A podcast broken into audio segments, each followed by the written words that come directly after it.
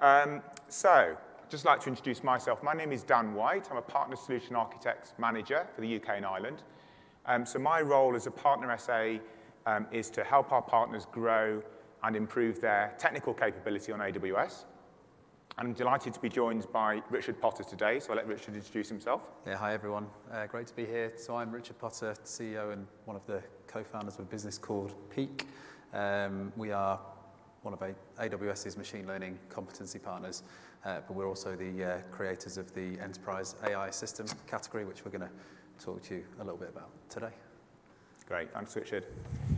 Uh, so to kick things off, we live in a world today where we expect everything to be available instantly. Um, you go online, you order an item, you expect it to be in stock um, and delivered next day or within hours. You also expect to um, get recommendations about things you might like. And this transcends lots of different industries. You maybe watch a film on Netflix. Um, you expect to get a personalized service where you get a recommendation about films you might like as well. So we have really high expectations on the level of customer service that we expect. And we expect that service to be um, hyper-personalized. So it's a service that really understands you um, as an individual and it's tailored to your individual needs.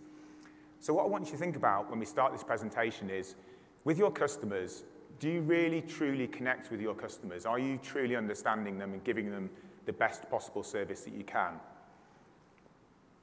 And what we're going to do is we're going to show how Peak um, worked with two customers and helped them uh, provide that hyper-personalized service to their own customers. In terms of the agenda, um, I'll keep it quite simple. I'll start off by talking about two problems. Um, the first prob the, the, problems are for me as a consumer uh, and for the businesses that serve me.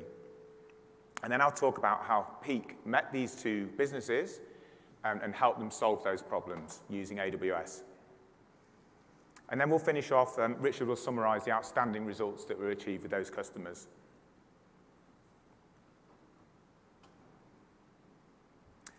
So we're seeing some pretty amazing things with machine learning at the moment, but we still have lots of difficult problems to solve.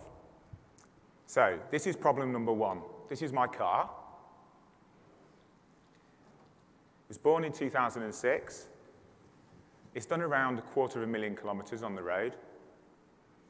Passenger door is a little bit dodgy. It's kind of just hanging into place, but it's not great. I lost the uh, rear windscreen wiper a couple of years ago. We had some really heavy snow, um, and it kind of started halfway and then it just snapped off. So it's fair to say I've had quite a difficult relationship with this car over the last six years. I had some fantastic news in June of this year. It was stolen from my drive.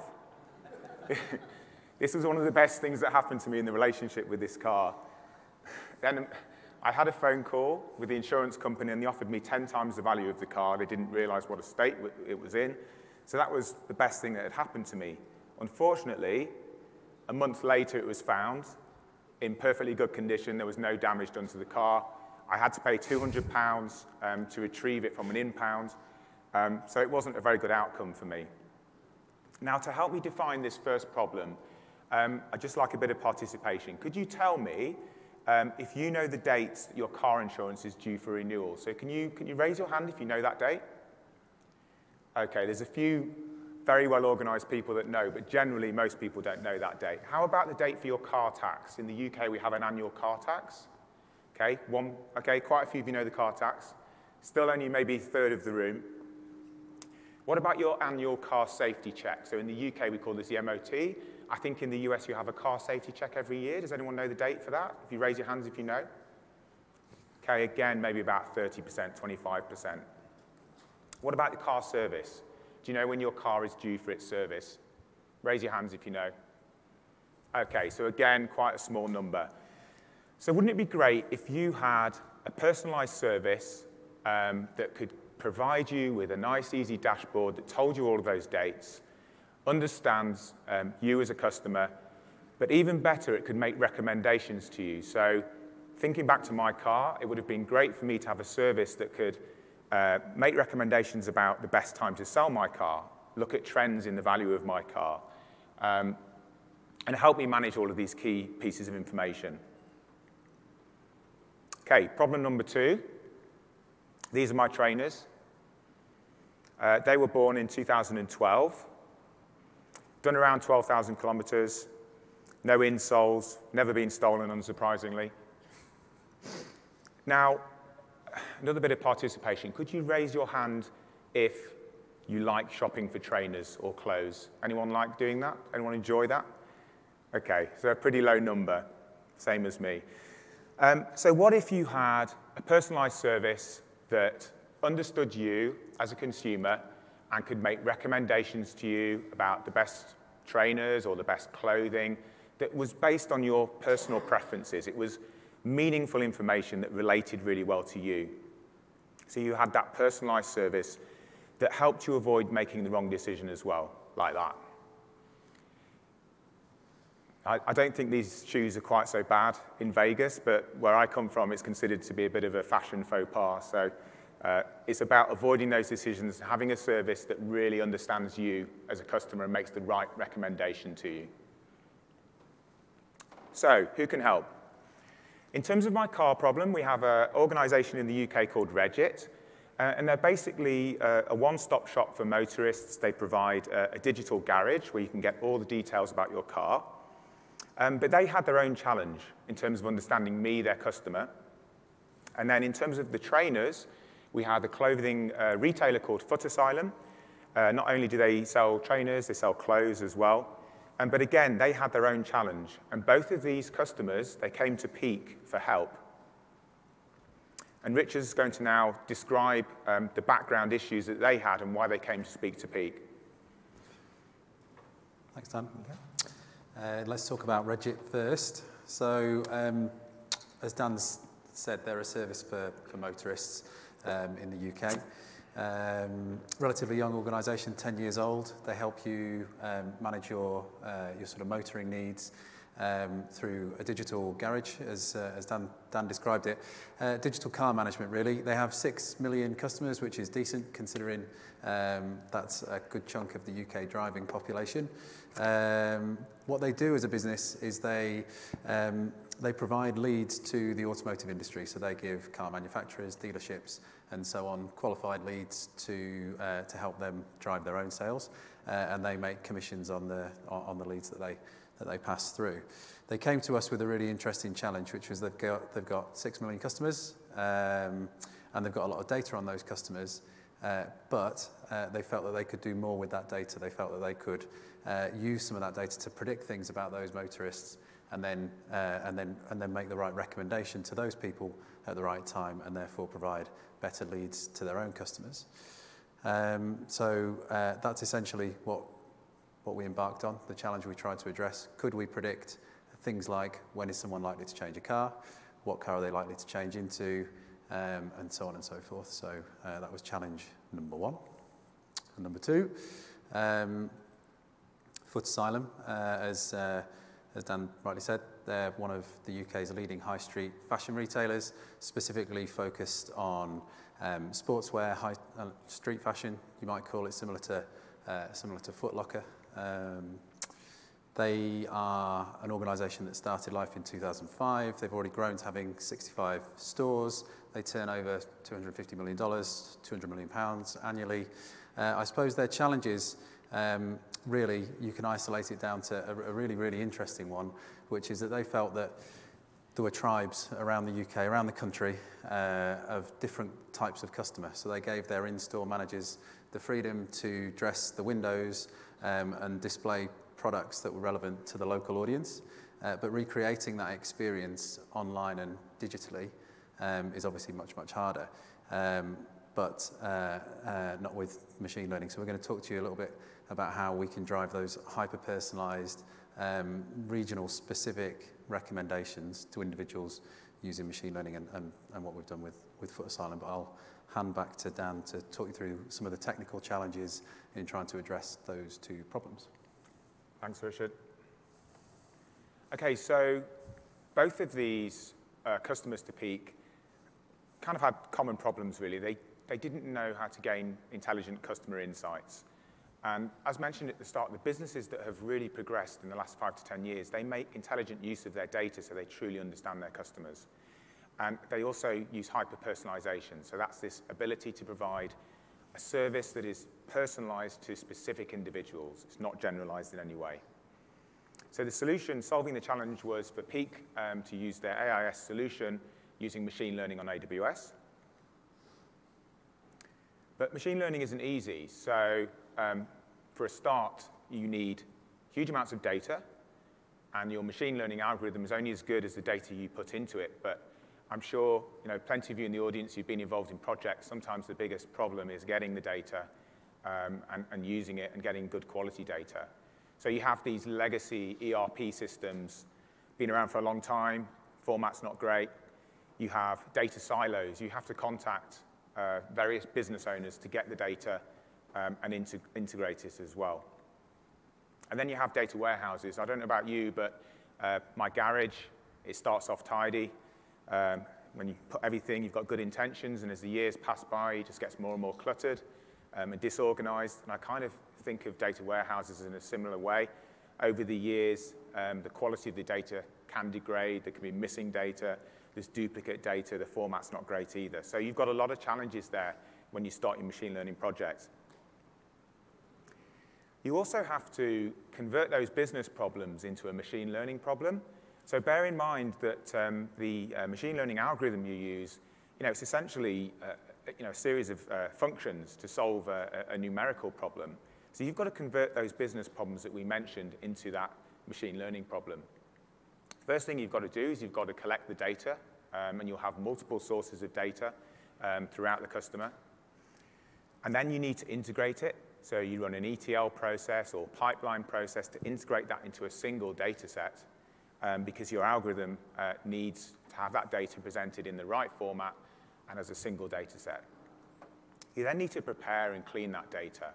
Um, so as mentioned with the data warehouse, um, it can be in a real state, there can be formatting issues, there can be duplicate data, missing data as well. So you need to go through that sort of data wrangling process where you've got to um, uh, clean it into a state that's ready for your data scientists. And all of this takes a lot of underlying effort. Um, you have to have the right tools to ingest that data. Um, you need to ensure it's um, handled in a secure manner and you're security compliant. You also need to have highly scalable storage because often you're dealing with huge amounts of data as well. And then you need a really good, highly scalable ETL tool to do that unification process, to unify those data sources into a single source. You then move into the uh, model training phase, or at least the initial data analysis phase. So this is where your data scientists get involved. Um, and the first thing they need to do is to start looking at that data in more detail. So they can start to analyze that data what they're looking for is patterns in the columns of data that are going to help them make a prediction. And they need to, they often will use tools like Jupyter Notebooks uh, or RStudio, and this enables them to, you know, to delve into the data and try and look for the patterns. And then there's a process of feature engineering. So um, think about the features uh, in a car. Um, you can differentiate cars based on features like uh, the engine size, um, the, uh, uh, the engine type, uh, whether it's a petrol or a diesel, all these different features help you um, determine the differences between different cars. But machine learning uh, models need numerical vector data, and a lot of this, um, uh, the data you might have, like the, the, model of the car, isn't any use um, to the model. It's categorical data, so you need to have um, the ability to convert that into uh, numerical data. And you might have um, some features that uh, uh, need to be derived. So you have derived features where you get uh, two different columns of data and you create a new feature. So think, for example, um, the age of a car. So you might have the date of registration of the car, but you haven't got the age of the car. So you can create a new column of data that subtracts the uh, date of registration of the car from today's date to give you the age of the car. So this is about creating new features, this feature engineering process. You then get to the model training stage. This is where the data scientist needs to decide what's the right algorithm to use to help solve this problem. But also, uh, they need to tune those hyperparameters. So um, does anyone remember in the 90s, early 2000s, you had um, on a, on a hi-fi, you had the graphic equalizer settings. People remember that? Yeah, so there are some people as old as me. Um, you could adjust all of those different graphic equalizer settings to get a different sound to your music. Uh, and, I kind of think about hyperparameters in the same way. So hyperparameters are all these different uh, values you have for your machine learning algorithm, and you can tweak each of those values to get a different accuracy of your model. So the data scientists can spend a lot of time tweaking those different hyperparameters um, to get a better model accuracy. And it's a very iterative process. You can be going back around in circles, changing those hyperparameters, and then retraining your model. And then it's time to evaluate that model. Is it meeting the business needs? Um, is it going to enable you to make accurate predictions? And you have to consider other things as well, like uh, um, overfitting. Um, has anyone heard of overfitting? Yeah, cool, couple people in the room. So um, good way to describe overfitting is if you um, are studying for an exam uh, and you only have a, a limited amount of practice questions, you're not going to do as well in the exam if you've got a very small amount of questions and uh, you've learned about those questions. You've maybe not necessarily learned about all the concepts that you need to learn about, and then you get to the exam and you won't get as good a score because you've had a very limited set of practice questions. And I think about overfitting in a similar way, in that the model has become so well trained for the uh, data um, that it isn't able to generalize to new data and make predictions on that new data. So there's a couple of things you can do here. You can use holdout validation, uh, where you could split your data set into, say, 70% for training, another 15% for your validation, and then 15% for your test data set. So it's an unseen data set that your model can then make predictions on. This is just one of the things that they have to consider. Now, quite often, um, well, in most cases, the business goals won't be met first time. And as mentioned before, it's an iterative process. You need to go back, potentially uh, change some of the features, create new features, alter some of those hyperparameter values as well. And all of this has a lot of underlying uh, work that's required. So think about the Jupyter notebooks you need to create for your data scientists. Uh, the underlying compute needs to be highly scalable because some of these training jobs are you know, pretty intensive. You may need to create data connectors when you're doing that visualization stage and analysis. Um, and you've got lots of algorithms. So there'll be multiple algorithms you could be using. You need to be able to store those securely and distribute them as well. You need the ability to scale. And you may have multiple data scientists working uh, on this particular project. So you need to be able to distribute this to those multiple data scientists. You know, in some cases as well, think about the customer engagements you work with you often find the customer um, will have additional data that suddenly comes to light, or they've subscribed to some new data. So you could have new sources of data that can help improve the accuracy of your model. And you go back through that process again, you collect the data, unify it, ingest it securely, and prepare and clean it, and go back around this cycle of the visualization, feature engineering, training, parameter training, parameter tuning, and reevaluate that model. So you're back around that step as well. And then ultimately, you've got a model that you're happy with, and then you can think about deploying it. And the first step you need to do is you deploy um, uh, to an endpoint. Um, so you can uh, either use a custom application or just make a, a post call to that endpoint um, to uh, get a prediction from that model and see how accurate it is. So we spoke about holdout validation. Putting that data to one side, that test data, the first thing you would do is use that test data to make a prediction. Then hopefully, if you're happy with it, you can deploy it uh, for production. In many cases, you might need to go back to the drawing board. You might need to go back through the training phase, get more data, change more features. There's a number of things you might have to do. And you're constantly getting feedback as well on the performance of the model that you need. Um, you need to be able to debug that model because data changes over time and the performance and the accuracy of your model can degrade over time as well. And ultimately, you need to be comparing it with the ground truth data. So um, when you made your predictions, how accurate were they? You know, what really happened? What was the real outcome? And you will often get um, additional data sets from your customer um, so you can retrain your model um, and, and produce new models that could be more accurate. So all of this is underpinned, again, by um, you know, a lot of um, uh, effort and work in terms of the compute you need to provide. You need to be able to scale, so when you're dealing with production workloads, Um, you need that ability to scale up um, with the spiky demands of that workload. You need to have a good deployment method so you can uh, easily automate and deploy all of this. You need version control because you'll have multiple versions of your model as well.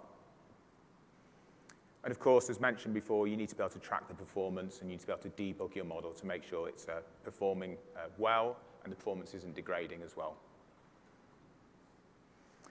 So in quite a long-winded way, I hope I've sort of got the message across that machine learning isn't easy. Um, there's lots of steps, and you'll be following this process, and you loop back around this process multiple times. It's a very iterative process, um, and it's difficult. It's a difficult process, and there's a lot of underlying tasks you need to carry out um, to support this and to support your data scientists.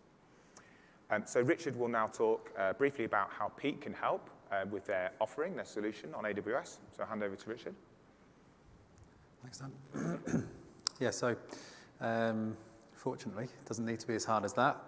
Um, let's just talk a little bit about Peak and what we do. So as I said earlier, we, um, we've created what we think is a new kind of enterprise um, product category in the enterprise AI system. Um, what it needs to be able to do, this system, um, is, I suppose, provide three really core components that would go to solving some of the complexity that Dan has just outlined. Uh, the first is obviously it needs to provide the infrastructure, so the, the storage, the compute power, the scaling, the security, uh, and all, all, all that goes with running machine learning and AI in production. The second thing it needs to be able to do is to support the data scientist and the engineer through the workflow of going from raw data and ingesting that data, doing all the things Dan just described, and then uh, making it available at an endpoint such that it can be uh, either displayed in a dashboard or taken to another system uh, and used uh, and used in production that way. And the third thing that, that an enterprise AI system should do is it should uh, provide machine learning and business solutions. Uh, machine learning solutions can be out-of-the-box models, um, specific uh, to certain tasks. Uh, business solutions can be out-of-the-box solutions for um, hyper-personalization for marketing, forecasting, those kind of things. Um, and if you have one dedicated system that can do all of those things, you go a long way to simplifying the process that Dan has just outlined. One of the reasons it's important, and we think it's very important, is that um, machine learning and AI, as we see it, are so core um, to every enterprise, both now and in the future, that you'll see the emergence of new kinds of business system. And we see this as the first kind of intelligent business system that sits at the heart of every enterprise. And we think that instead of distributing machine learning around your architectures, you should centralize your data and centralize that intelligence in one, in one system. So let's just uh, look at some of the features of the Peak system. Uh, it's, a, it's a single cloud-based platform that incorporates a lot of AWS's um, services, including SageMaker. Uh, it has to do quite a few things very, very well. It has to be able to ingest data from any source, connect to other systems, pull it in. It then has to be able to transform and unify that data in a way that then supports the data scientist and the engineer to train models and, uh, and, uh, and algorithms. And then, of course, you must be able to do the training, uh, manage the machine learning process and orchestrate um, and, and, and, and, uh, and, and, and enable the management of that continuous uh, workflow, which is a, a feedback loop, as Dan described. And then finally, uh, an enterprise AI system uh, like Peaks should uh, be able to connect to other business systems. And if you think of it as a, a central brain at the heart of your enterprise that then can power all the other uh, dumb products, as you would, as I would call them anyway, uh, to be smarter. So I think you should have one system where uh, one system that makes intelligent decisions and predictions, and then it should connect to your CRM system or your email marketing system or your ERP system and power those traditional products to be more intelligent. So that's what the, the Peak system does. Uh, and that's how we've gone about approaching the two customer challenges that, that Dan just outlined. So we're going to talk a little bit about now how in incorporating SageMaker and other services, um, the, the, um, you know, the uh, behind the scenes has been uh, simplified greatly. Okay, so thank you. you. Yeah, so I'll just very quickly talk through the uh, machine learning stack. Um, this slide's out of date already, if you've seen the announcements over the last couple of days. um, but at the uh, bottom layer, you've got the, uh, the, the, frameworks that are available, so you can work directly with those frameworks with um, uh, you know, um, uh, the interface is available, they're packaged AMIs. And all of this is running on AWS, so you've got access to data lake storage, um, you've got the scalable compute with the P3 instances, for example, um, a number of different security tools as well, um, and the big data analytics capability. At the top layer of the stack, um, there's a series of um, pre-trained application services where we've done the um, machine learning and the deep learning for you, and you can just use your application to make an API call um, to these services to, to enable you, um, you know, some, some artificial intelligence across speech, vision, uh, and, and language. And then the platform layer, this is what we're really focused on. So um, this layer, um, we've got Mechanical Turk, um, which uh, enables you to recruit temporary workforces to get some human intelligence to verify um, uh, some of your uh, training, um, but also um, to be able to uh, provide some ground truth data to you as well. And you saw the new announcement about um, the, the new ground truth uh, labeling that you can use, so SageMaker can tap into that. And then we've got SageMaker, middle of the stack. So this is about taking away all those underlying tasks and enabling your data scientists to focus you know, on the things that are most important, the actual data and solving the problem, developing that model. So in terms of the components, um, you have an environment that enables you to build um, your Jupyter notebooks, build your models, uh, train and manage that training, um, and then manage that deployment and hosting as well. You can use our own built-in uh, copies of uh, multiple different algorithms, like XGBoost, Random Cut Forest. There's about 15 now that are supported. You can also uh, use uh, uh, built-in copies of frameworks and libraries like TensorFlow, Apache MXNet, uh, PyTorch, etc. as well. But it's really flexible because you can bring your own algorithms. So um, all the algorithms are stored in containers, so you literally just reference the, the container if you want to bring your own algorithms as well. You're not locked in at any of these points, so you could just use SageMaker for build, just use it for hosting, or just use it for training, or use it for everything. And then uh, a feature that was released in the middle of this year, hyperparameter tuning. Um, this is an awesome feature. It enables you to um, uh, set a range of hyperparameters. So remember we spoke about the graphic equalizer, the different knobs that enable you to get a different sound of your music. Think about those hyperparameters. You can change, uh, set a range of values for each of those hyperparameters. And then SageMaker can go off and will uh, run a series of training jobs that test the range of different hyperparameters and tell you which training job was the most successful. So that saves a lot of time and effort. And that uses Bayesian optimization, so it's you know, a, a well-respected technique for, for your tuning. I'll just quickly show you in the console as well. Is that on the screen? Yeah, so as you can see, uh, we have the new ground truth labeling uh, in the console now as well. I'm just going to very quickly show you how easy it is to create uh, a notebook. Select the uh, instance type, um, and you can use a pre-existing role that you've created, or you can create a new role.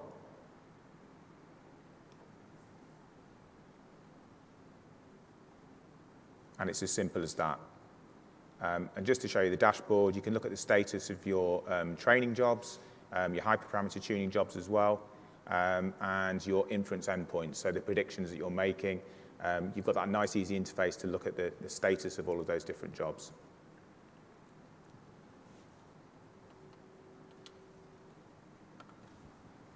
Okay. So let's go back to the initial problem that Regit had. So remember my car, Remember Regit?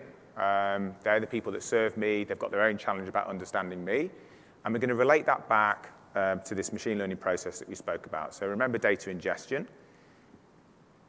And Regit's uh, challenge is to provide me with a personalized service, um, but also to um, try and predict when their customers are most likely to change their car. So which of their customers are likely um, to change their car?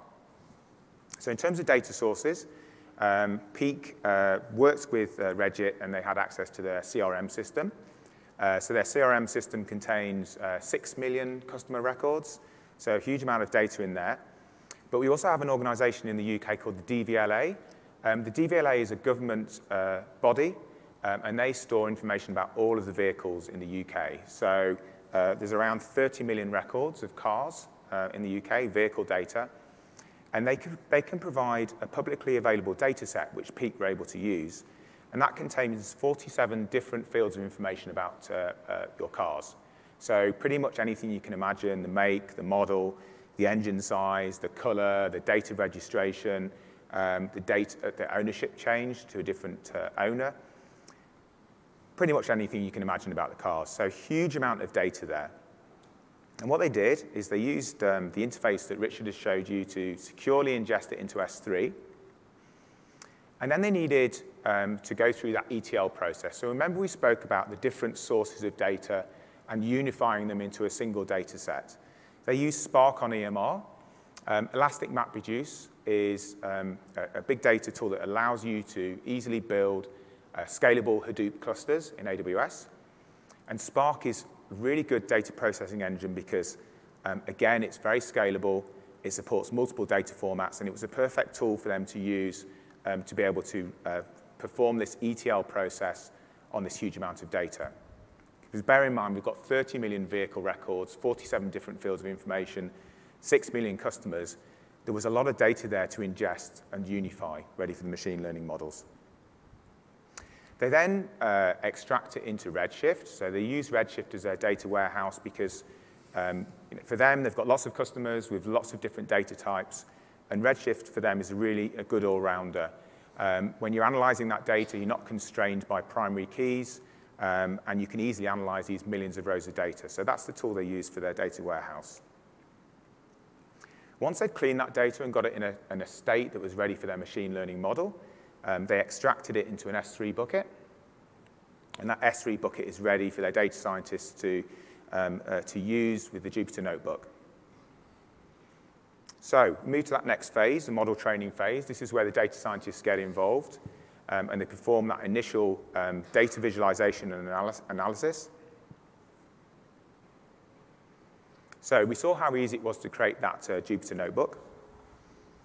First task is to select the location in S3 of your, um, uh, of your data, of your training data set. So they select that data, and then they start to do um, this data wrangling process, this analysis of the data, looking for patterns in those columns of data that are going to help them make their predictions. And they also start that process of feature engineering as well. Um, and I'll just quickly show you a, a quick demo in here.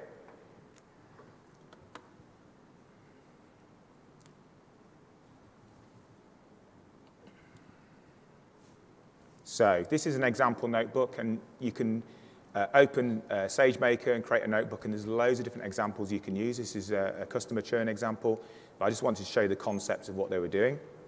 They select the uh, S3 location in here, um, and then they um, import the libraries that they'll need to help them uh, visualize and analyze that data. So Pandas is very popular um, because it enables you to um, analyze data in a tabular format, so you can see it very clearly. Um, you can use uh, NumPy for, for scientific uh, calculations. And then you've got uh, uh, libraries like Matplotlib, which enables you to visualize the data in a graphical format as well.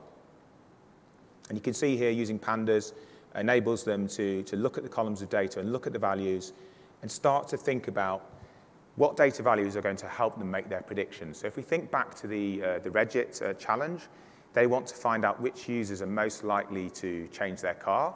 So think what sort of data would be useful for them, the age of the car, um, that could be a significant predictor. So what they can do is they create a new feature um, which uh, subtracts uh, the date of registration from today's date, and that gives them the age of the car.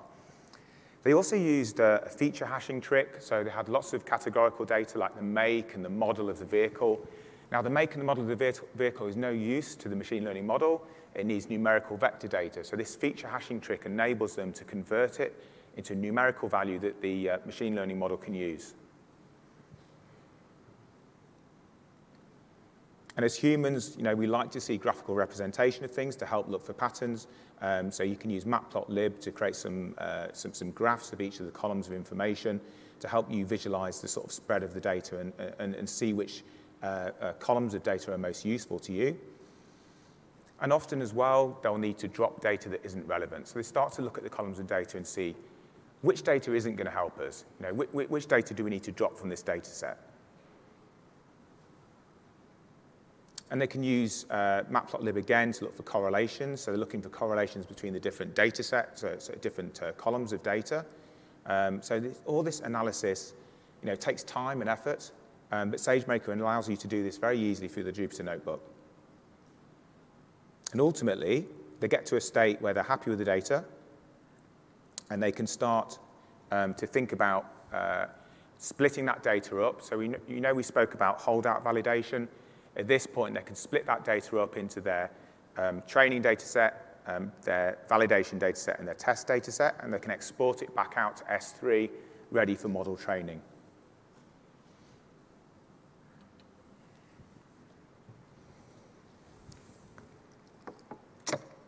Okay, so we're now at the model training phase. At this point, they need to select the location, the uh, container location uh, for their algorithm. So the algorithms are all stored in um, Elastic Container Registry. So the fact that they're stored in containers makes it highly portable. And the options they have, they can bring their own algorithm. Um, they can select one of the built-in algorithms or one of the built-in SageMaker, uh, uh, sorry, one of the built-in frameworks as well, like MXNet, for example. So they've got all those different options. Um, in Peak's case, they use their own copy of uh, XGBoost. So they're selecting that location of the container that contains XGBoost. And XGBoost uh, is a very, very popular algorithm. It's basically a highly scalable uh, version of uh, gradient tree boosting. And the idea behind it is you have multiple trees. Your first tree uh, makes uh, an initial prediction, um, and your second tree will try and address the errors that occurred in the first tree. And then your third tree will try and address the errors that, were, um, uh, that occurred in the second tree. So gradually, as you get uh, deeper into that tree depth, you're eliminating errors, so you're getting more accuracy as you go along. So they use their own copy of XGBoost because they've uh, been working on with these algorithms for a long time. They've customized them. They've got their own bespoke libraries that they use as well. They select their training data. And then they're ready to start training. Um, they need to select the number of instances they're going to use. So um, you can select the instance size and the instance uh, type as well. Obviously, the more and the bigger you uh, select, the quicker your training job. And at this point, um, they start to tune those hyperparameters to try and get the best possible performance of their model. Ultimately, the output of that training uh, is a model artifact, and that model artifact is stored in S3. And at that point, they're ready to start um, uh, deploying that model and experimenting with the predictions that they can make.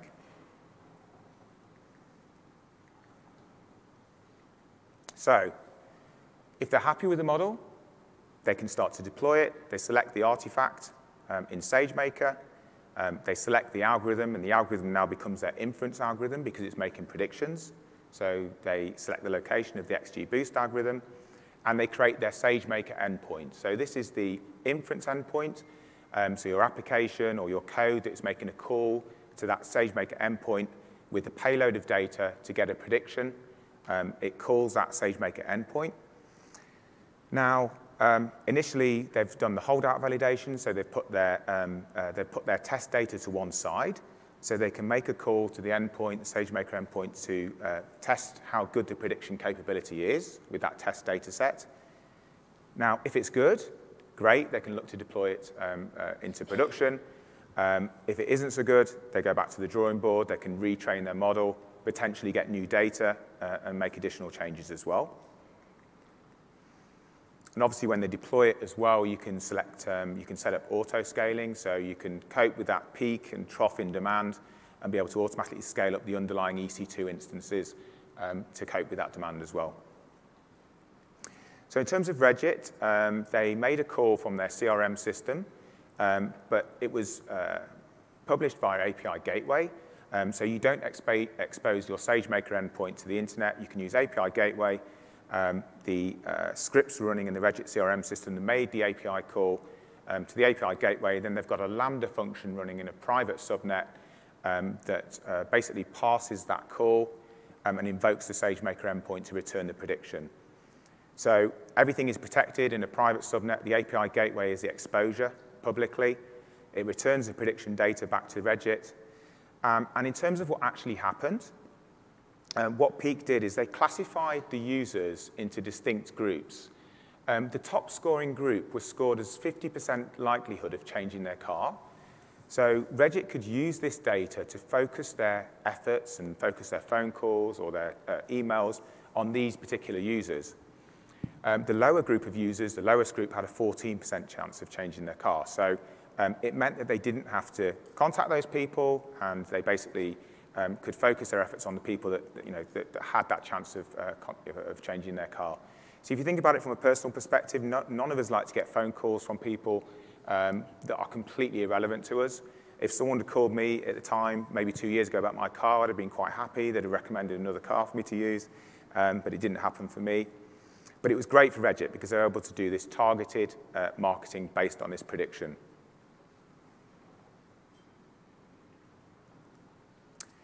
Everything in SageMaker is uh, output uh, to CloudWatch, uh, and Peak use this uh, data to uh, look at trends in model performance. So they're constantly looking at the performance of the model in terms of the accuracy. Um, data changes all the time, so this can degrade over a period of time. So what they also did is they got a weekly import of new data, and they created a new training job, and they went back through this process of retraining the model every week so exactly the same process as before, create a new model with the new data, see how accurate it is, and then you can deploy that as another model in production. Uh, one of the great things about SageMaker is you can do A-B testing, so you can do like a blue-green deploy deployment. So they could use that um, uh, second model um, alongside their primary model. So in this case, uh, they're di diverting 80% of prediction requests to the first model and 20% to the new model and they can compare the performance between the two. I'll just very quickly show you um, a demo of this.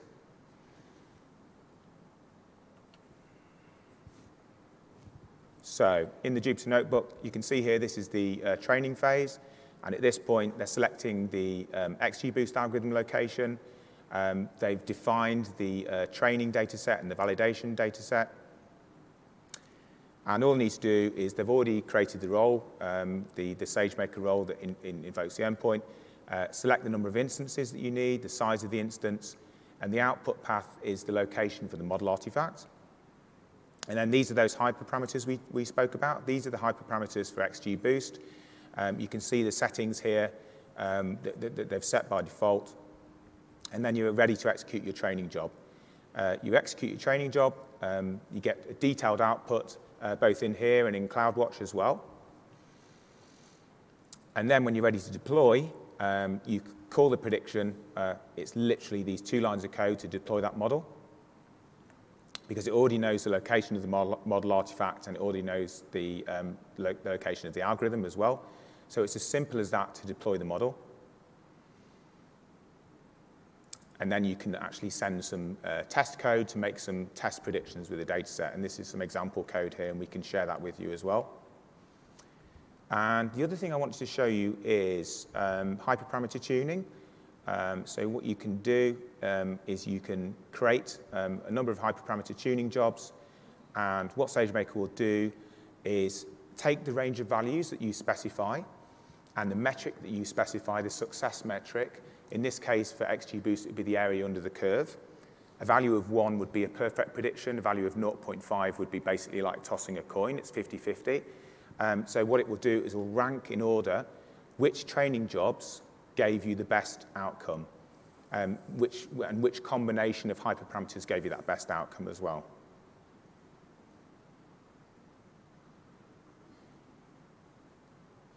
Okay. Oh, the other thing I was going to mention as well is the, um, uh, me one second.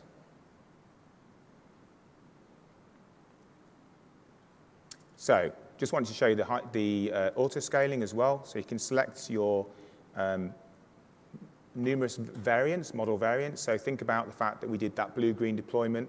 We had 80% um, of inference requests going to one model and 20% to another. So you set that here and they're called model variants. So you set a weighting for each of those variants, and you can select um, a metric for auto-scaling, Um, there's a, you know, a variety of different metrics you can set. In this case, we've set the number of invocations per instance.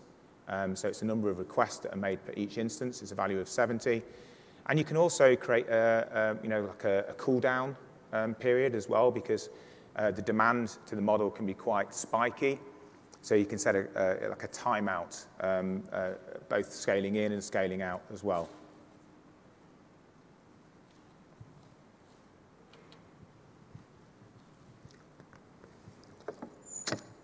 Okay, so that was Regit, and uh, Richard will talk a bit more about the results. Um, but essentially, uh, to summarize, enable them to provide those predictions about the users most likely to uh, change their car. But what it also did, they created some additional models that allowed them to um, predict the best time of day to call those users. Because um, you know, we all have times of day where we're more available than others, and it meant that they could um, uh, not you know, bother people at the wrong time of day. So that, again, is contributing to that personalized customer service. So, second problem, remember my trainers. So this was the Footasylum problem. In terms of Footasylum, uh, the problem they're trying to solve is being able to make uh, personalized recommendations to me, but also being able to target the customers um, that are most likely to make a purchase. Because then um, they, they, they target their efforts on those people they're the people that maybe would want to hear from them. Um, the people that are less likely to make a purchase, um, they wouldn't uh, communicate with because um, they're not interested in making a purchase. So it's a more of a personalized service. And in terms of the data sources, um, they had numerous data sources for this. So they looked at social media data to look at trends across brand preferences as well. Um, they have a loyalty scheme, so their customers uh, sign up to this loyalty scheme and it enables them to track their shopping habits. So you think about shopping habits of people, they really vary. So some people don't buy anything for three months and then they'll buy loads of things. Some people buy small amounts of things every month on payday. It really varies. So they wanted to look at the different trends of shopping behavior across their customers. Um, they also had information on the, the email campaigns that they'd, uh, uh, they directed to their customers as well. So this was useful in their analysis. And then they had their CRM system. So all of the customers that had signed up to the website, um, they had anonymized details um, that enabled them to, to, import some additional data as well. Now, in terms of data ingestion, um, with this one, GDPR compliance was coming to the fore. Um, so they created an ensemble of uh, models, um, uh, including random cut forest uh, uh, and uh, several others, that enabled them to scan the data and look for potentially personally identifiable data that wouldn't be GDPR compliant. So they needed to uh, be able to classify that data and ensure that it was being treated appropriately. Again, they used Spark on EMR exactly as before, and they put it into uh, Redshift for the data warehouse, because again, there was huge amounts of data here to process, um, and then remember we spoke about unifying those different data sources into one, um, and then being able to analyze those uh, millions of rows of data as well in Redshift. And then they extract it into a clean state into the S3 bucket um, for the data scientists to analyze. So in terms of uh, Footasylum, again, they used XGBoost. Um, and remember we spoke about um, model overfitting. Um, another technique they needed to use here was regularization. Um, so you can use ElasticNet um, for regularization. And what this does is it imposes a penalty on your model during the training phase that reduces the chance of that model uh, uh, not generalizing properly to the uh, actual real data. Um, so think back to the example of doing an exam and doing your training questions. It's kind of like throwing a curveball in when you're training for an exam. In a similar concept with ElasticNet in that it was imposing this penalty on the training phase um, and that enabled them to more easily generalize that model to the prediction data. So they use the XGBoost algorithm, their own copy of that as well. As before, they followed that same process with the training code. And then they create their model artifacts. So this is the point at which we're ready for deployment, and we showed you in the console how easy it is to, to deploy. Select your artifact, select the algorithm, which now becomes your inference algorithm because it's making a prediction, and then you create your inference out, uh, endpoint. And again, as before, they use 70% for training, 15% for validation and then 15% was their test data set, which enabled them to um, check how accurate the model was at making predictions. Again, it's made available by uh, API Gateway. In this case, they built a dashboard for Footasylum. Um, and this dashboard um, enabled Footasylum to make uh, calls, like a post call to the API gateway. It's passed by the Lambda function, which invokes the SageMaker endpoint. And it was returning a prediction on the groups of users, and it would classify the users into distinct groups. The top scoring group had a 75% chance of making a purchase. So what Footasylum could do is they could target their efforts and their marketing on this top scoring group, um, the bottom scoring group had an 18% chance. Um, so again, they're getting these really useful predictions um, that enable them to contact the right people. So in this case, um, again, they're pumping out the logs into CloudWatch, they're analyzing this data, um, and they're continually retraining the model and checking the performance of the data and the trend to see if it's getting more accurate, the model, or if it's losing any accuracy because data changes all the time. The other thing they did as well is um, after the implementation, uh, Footasylum signed up to Google Analytics. So this Google Analytics data was really useful for them because um, it basically um, enabled them to get more insights into the browsing behavior and then correlate it with um, uh, the, the, the, emails that they'd sent to these users. So what they could do is correlate the email campaigns they sent to users and see what effect did this email have on these particular customers. So for example, they could send some emails and it could follow up with some browsing behavior. The user goes straight to the website. The user searches for um, shoes, etc. So it proved how accurate the, uh, or how useful the email campaign was. Again, they follow that same process with this new data. Um, they uh, import the, uh, the XGBoost algorithm. They needed to unify that new data and ingest it into S3 and unify it with the existing data and create a new model and retrain it as well.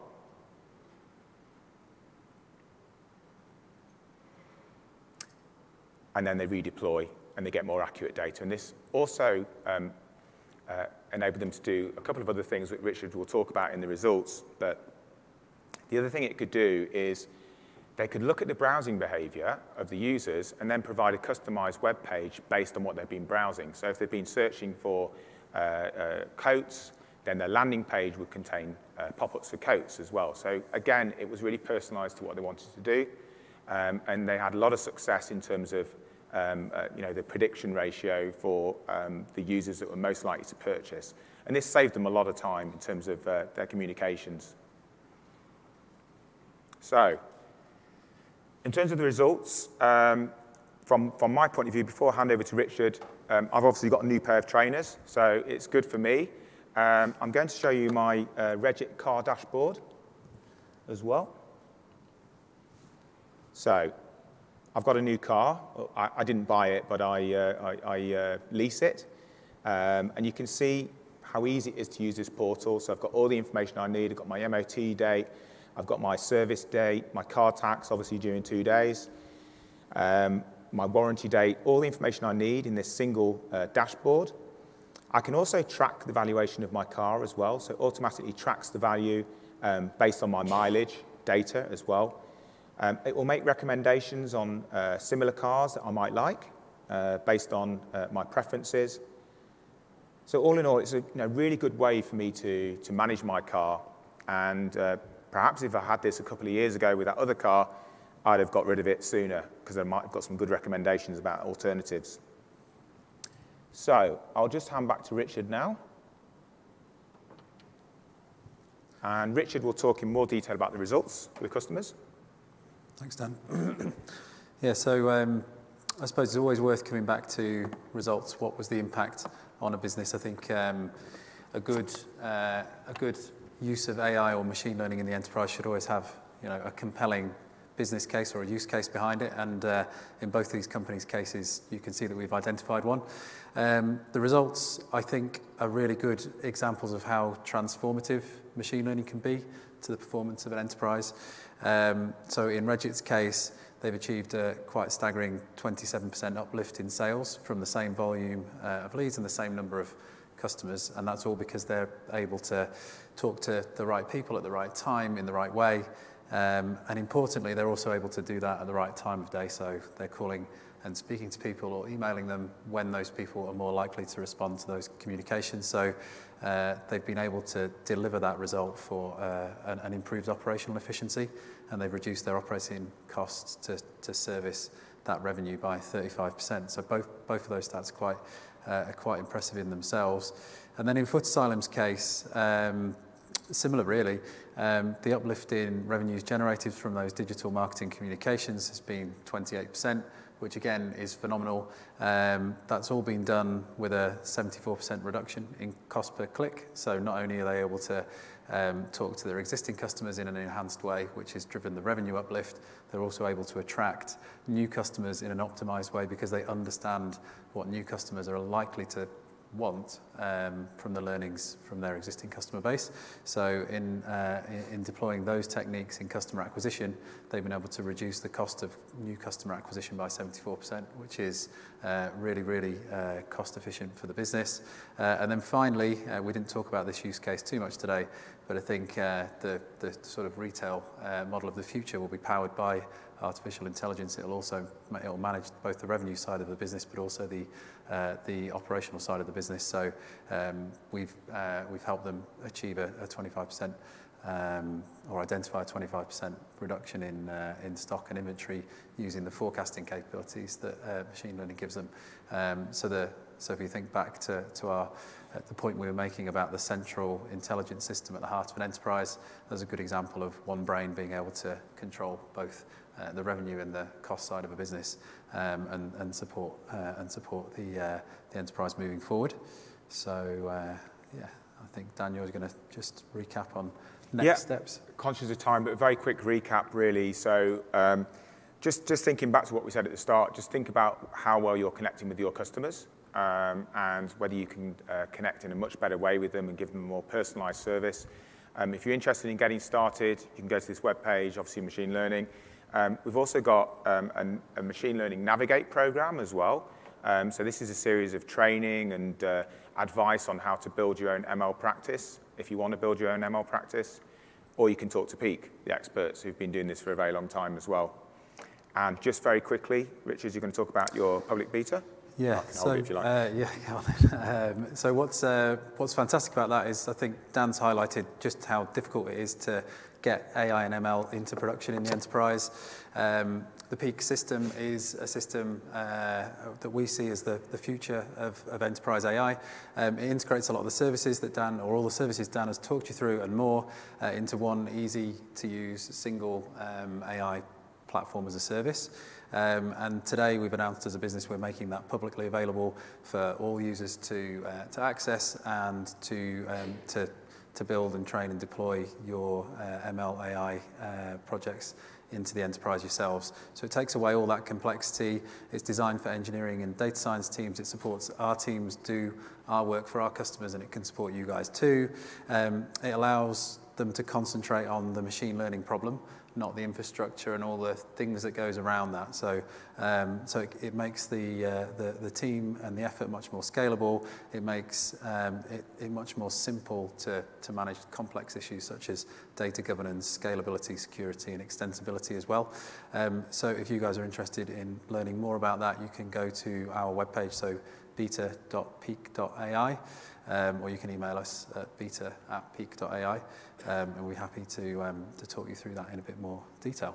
So, yeah. Thanks, Richard. Uh, thank you very much for your time. Um, please uh, don't forget to fill in the evaluations. If it's good feedback, fill it in. uh, I, don't, I don't want to go back to that old car again. Um, and any questions afterwards, um, I think we we've hit the deadline, but you can welcome to come and have a chat with us um, off stage. That's all right. Thank you. Yeah, thanks.